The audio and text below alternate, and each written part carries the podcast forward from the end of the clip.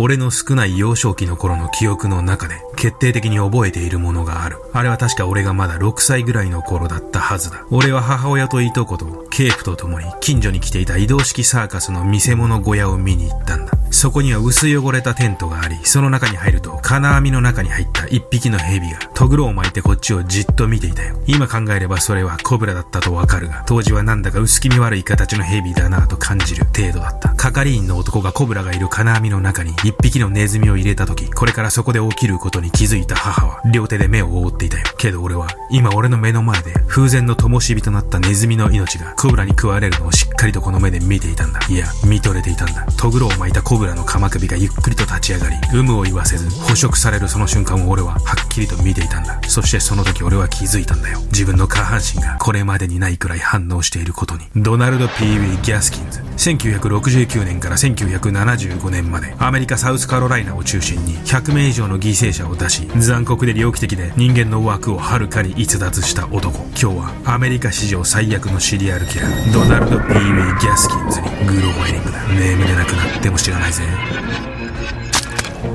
グロファイリングはご覧のグロファイラーのほか多くのグロファイラーたちによって支えられています。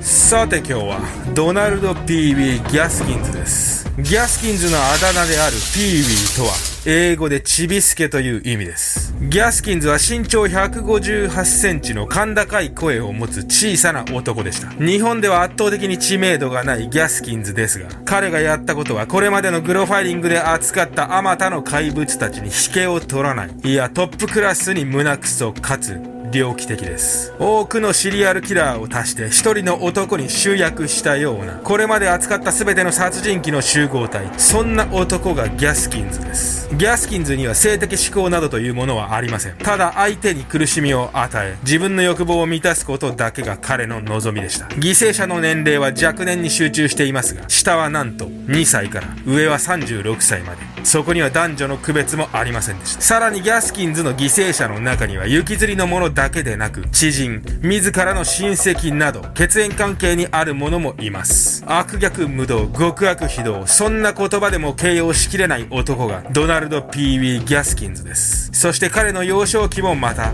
絶望と苦痛に満ちたものでした。ドナルド・ピーウィー・ギャスキンズの人生は、二つに分けることができます。生まれてから一連の連続殺人に及ぶまでのおよそ35 5年間が前半。それ以降が後半です。虐げられてきた PB であるチビスケが暴力をちらつかせることにより自分の身を守り自分の居場所を確保していく。そんな物語がギャスキンズの前半の人生です。まずはギャスキンズの幼少期から見てみましょう。1933年にアメリカサウスカロライナ州で生まれたギャスキンズですが、彼の幼少期もまたシリアルキラーのモデルケースのようなものでした。15歳で未婚のままギャスキンズを出産した母とコロコロと変わる父親。それがギャスキンズに与えられた人生のスタートラインでした。生まれた時から体が小さかったギャスキンズは、父親役の男たちから、憂さ晴らしのように当然に暴力を受け、男たちの機嫌次第で壁に吹っ飛ぶまで殴られ続けました。ギャスキンズの体の小ささは、容赦なく彼の幼少期を暗く、湿ったものにしていったのです。気づけばギャスキンズは、ピーウィー、チビスケと呼ばれるようになっていました。このようにギャスキンズが育った環境は最悪としか言いようのないものでしたが、同時にギャスキンズの家庭は常に荒れていたのかとというと、それは違いました。ギャスキンズの母は、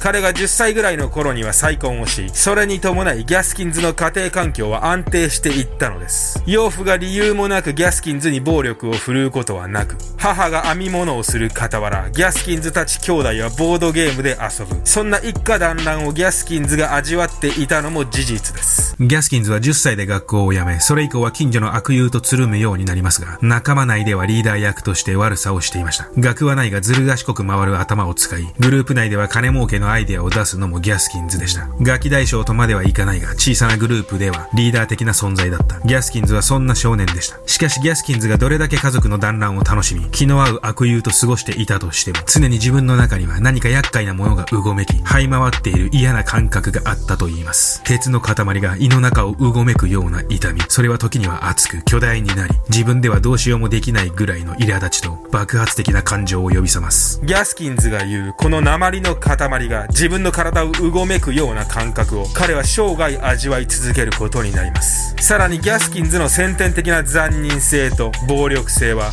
冒頭で触れた見せ物小屋でのエピソードにもはっきりと見て取れます。この時の様子をギャスキンズはこう話しています。蛇がネズミを食った時、俺は蛇と目があったんだ。俺は蛇になったんだよ。その時そこで俺が見たものは何かとても特別で大切なことだったんだ。そのシーンは今でも脳みそにへばりついた絵のように鮮明に思い出すことができるぜ。14歳になるとギャスキンズたちは空き巣に入るようになり、窃盗品を仲介業者に卸し金を作り遊び回るようになります。そんな中偶然入った空き巣先の家でギャスキンズの運命を決定づける出来事が起こります。空き巣先の家から逃亡する際に偶然その家の娘に見つかったギャスキンズはそのまま彼女と揉み合いになり、その場にあった斧で彼女に致命傷を負わせてしまうのです。幸い娘は一命を取り留めましたが、その後自宅に帰ったギャスキンズは逮捕され、彼は殺人未遂罪で日本でいう少年院のような場所に送られることになります。そしてギャスキンズはこの少年院で本当の意味での社会勉強をすることになるのです。ギャスキンズの人生を語る上で、この少年院やこの後収監される刑務所内でのエピソードは必要不可欠です。彼は塀の中に入るために社会勉強をし、自分に必要な生き方を学び、力をつけていきました。少年院でギャスキンズを待っていたのは、お約束の少年院の顔役たちによる歓迎パーティーでした。シャワーを浴びているところを6人がかりで顔役とその取り巻きに押さえつけられ、無理やり強姦される。お前はこれから日々いろんな男たちに侵され続けるか、それとも俺専用になるか、どっちを選ぶんだ。顔役のポスという男は、ギャスキンズにこう言い放ちました。力と恐怖だけが支配するこの場所で、ギャスキンズは己の体の小ささを呪いました。その翌日からポスの隣がギャスキンズの定位置になりましたそれ以降ギャスキンズは昼も夜もポスの右腕になり新入りが入ってくるとその味見に自ら加わることもあったと言います。もっとも少年院でのギャスキンズのポジションはこれで安泰というわけではなく相変わらず顔役たちの気分次第で自分も味見される側に回ることもあったと言います。そんな危機感からかギャスキンズはこの少年院時代に4回も脱走をしています。もっともギャスキンズは毎回逃げ切ることはできず少年院に連れ戻され4回目の脱走の時外で知り合ったメアリーという女性と出所後の結婚を約束します。そして1951年にギャスキンズは少年院を出所します出所の際には父とケイフとメアリまでもがギャスキンズを迎えに来ておりこの時ギャスキンズは今後の構成を誓いますここまで見てくると我々がイメージするシリアルキラーの人生とは少し違う感じがします多くのシリアルキラーは出所を心待ちにしており出所した瞬間からその邪悪さをむき出しにし自分のその先の人生のことなど考えることはなく、さらなる強行に及びます。しかし、ギャスギンズの場合は違いました。彼は出所の際には構成を誓い、もう二度とこんなところに戻ってくるのはごめんだと考えていました。一体ギャスキンズのタガは、どこで外れたのでしょうか？少年院を出所したギャスキンズは、メアリと共に農場で住み込みとして働くことになります。翌年には子供も生まれ、構成し、なんとか真っ当に生きていこうとするギャスキンズ。数年は平和な日々が続きますが、ギャスキンズの運命はそれを許しませんでした。住み込み先の農場の10代の娘に、少年院に入っていたあんたは人間のクズだよ。あんたたちは鎖で繋がれているのがお似合いだよ。と罵られ、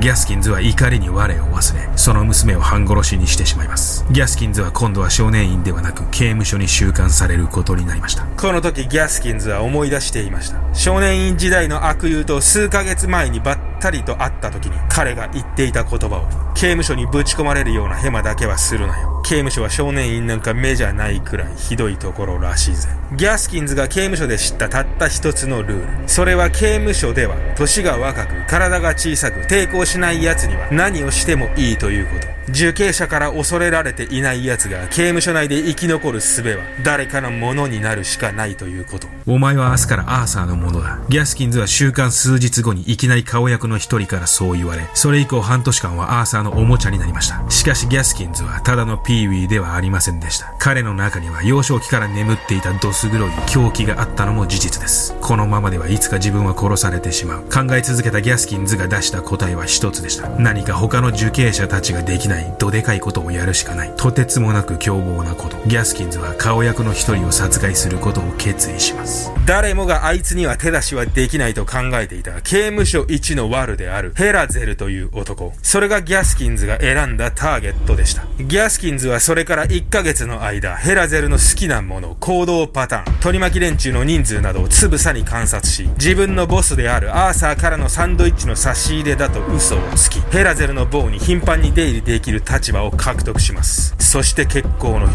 キッチンから盗んだ果物ナイフを忍ばせやってきたギャスギンズは、房内のトイレで用を足しているヘラゼルの首めがけてナイフを突き立てました。ヘラゼルの首からゴボゴボと音を立てて吹き出す大量の血を見たギアスギンズは自分でも驚くほど冷静だったと言います。刑務所内の噂は何よりも早い。その日のうちにギャスキンズがやったことは全ての受刑者の耳に届いたと言います。6週間後に懲罰房から出てきたギャスキンズは自分に向けられる視線の変化を感じていました。この刑務所の帝王をやったチビだが切れると何をするかわからない危険な男。ギャスキンズはこのヘラゼルの殺害によって刑務所内の地位を獲得したのです。この後ギャスキンズは妻との離婚をきっかけに脱獄をしますが、すぐに捕まり、また収監。その後刑期を終え出所しますが、12歳の少女を強姦し、また収監されています。そして1968年に全ての刑期を終え出所した際には、少年院出所時と同様に、もうトラブルはごめんだと考え、今後は最大限に警察の目を警戒し、建築現場の仕事をしながら、夜は盗難車を解体し、パーツを売りさばくような仕事を始めます。このようにギャスキンズは刑務所から出所しても、ヘラゼルの殺害体験が忘れられないがゆえに、それ以降連続殺人に取り憑かれたわけではありませんでした。ではなぜ彼はここから100人以上と言われる犠牲者を量産し続けたのでしょうか？それはこの頃、ギャスキンズが味わった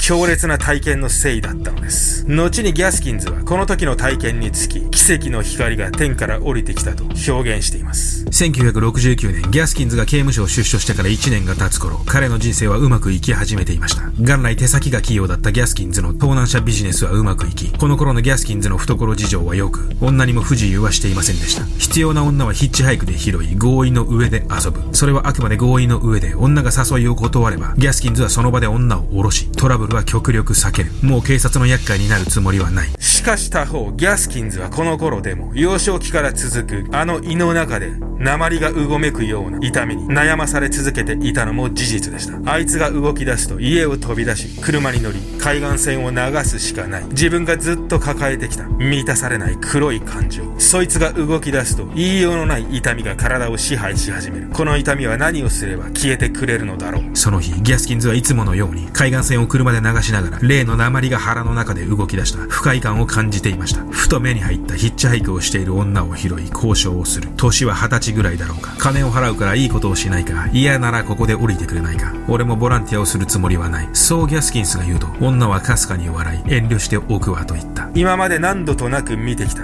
どこか不安で、どこか人を小馬鹿にしたような、そんな笑い。車を止め、助手席に座っている女を降ろそうと、女の方を見た瞬間、ギャスキンスの中で何かが弾けました。鉛の塊がものすごい勢いで腹の中を動き始める。次の瞬間、ギャスキンズは渾身の力で彼女の頭に自分の拳を叩き込んでいました。この時のことをギャスキンズは後にこう話しています。何かが俺に降りてきて突然ひらめいたんだ。やっちまえばいいんだ。こいつを始末しちまえば、こいつに好き放題できるじゃないか。なぜ今までこんな簡単なことに俺は気づかなかったんだ。やりたい放題。ギャスキンズが求めていたのは、自分の誘いに乗ってくる女ではなく、自分の誘いを断る女を一方的な暴力によって屈服させることだったのです。お前などお呼びじゃないと言いたげな透かした顔をした女たち。その女たちをやりたい放題できること、ギャスキンズはそれを求めていたのです。2回、3回とダッシュボードに頭をぶつけ、気絶させた彼女を寝かし、ギャスキンスはハイウェイの脇の林道に車を進めました。真っ黒な闇の中をひたすら進むギャスキンズ。400メートルほど林道を進むと道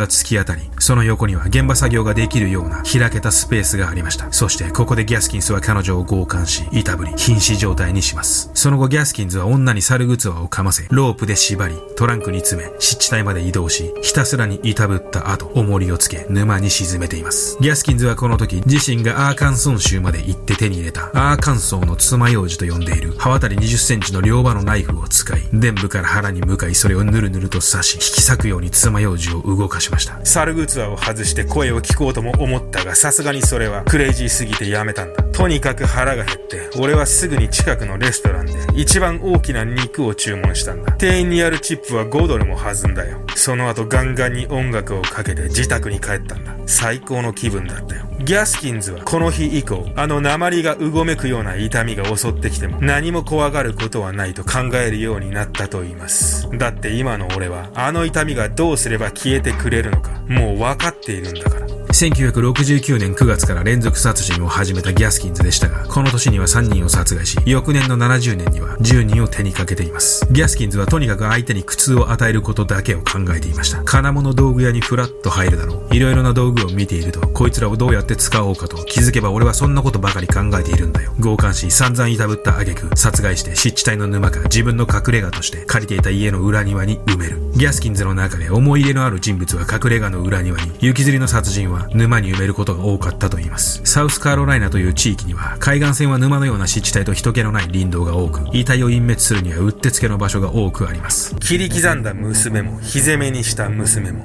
沼の水を限界まで飲ませた娘もいる。ある時はヒッチハイクで拾った16歳の少女を4日4晩監禁したと言います。ギャスキンズは欲望の赴くままに少女と4日間を過ごし、気づけば彼女のことを本当に好きになっていたと話しています。4日もの間、彼女は叫び続け、最後はハンマーで頭を割られ、裏庭に埋められました。さらにギャスキンズの犯行には性別も関係ありませんでした。たまたま女と間違えてヒッチハイクで拾った14歳の少年2人を、ギャスキンズは少年院時代を思い出し、強姦し殺害しています。そしてギャスキンズがこれまで誰にも話さず、ひた隠しにしてきたという殺人が、2歳の幼女とその母ドリーンに行ったことでした。23歳であるドリーンとギャスキンズの付き合いは家族ぐるみであり、この頃何度目かの結婚をし、息子もいたギャスキンズ一家とドリーンは、その日ギャスキンズの家で夜遅くまで食事を共にしていました。ドリーンからあと数ヶ月で生まれるという次女と2歳のロビン、それに夫と共に住む広い家はないかとの相談を受けたギャスキンズは、どうにか手配しようとドリーンに約束します。自分の膝の上でドリーンの娘である2歳のロビンをあやすギャスキンズと食事を楽しむギャスキンズの妻とドリーン夫妻。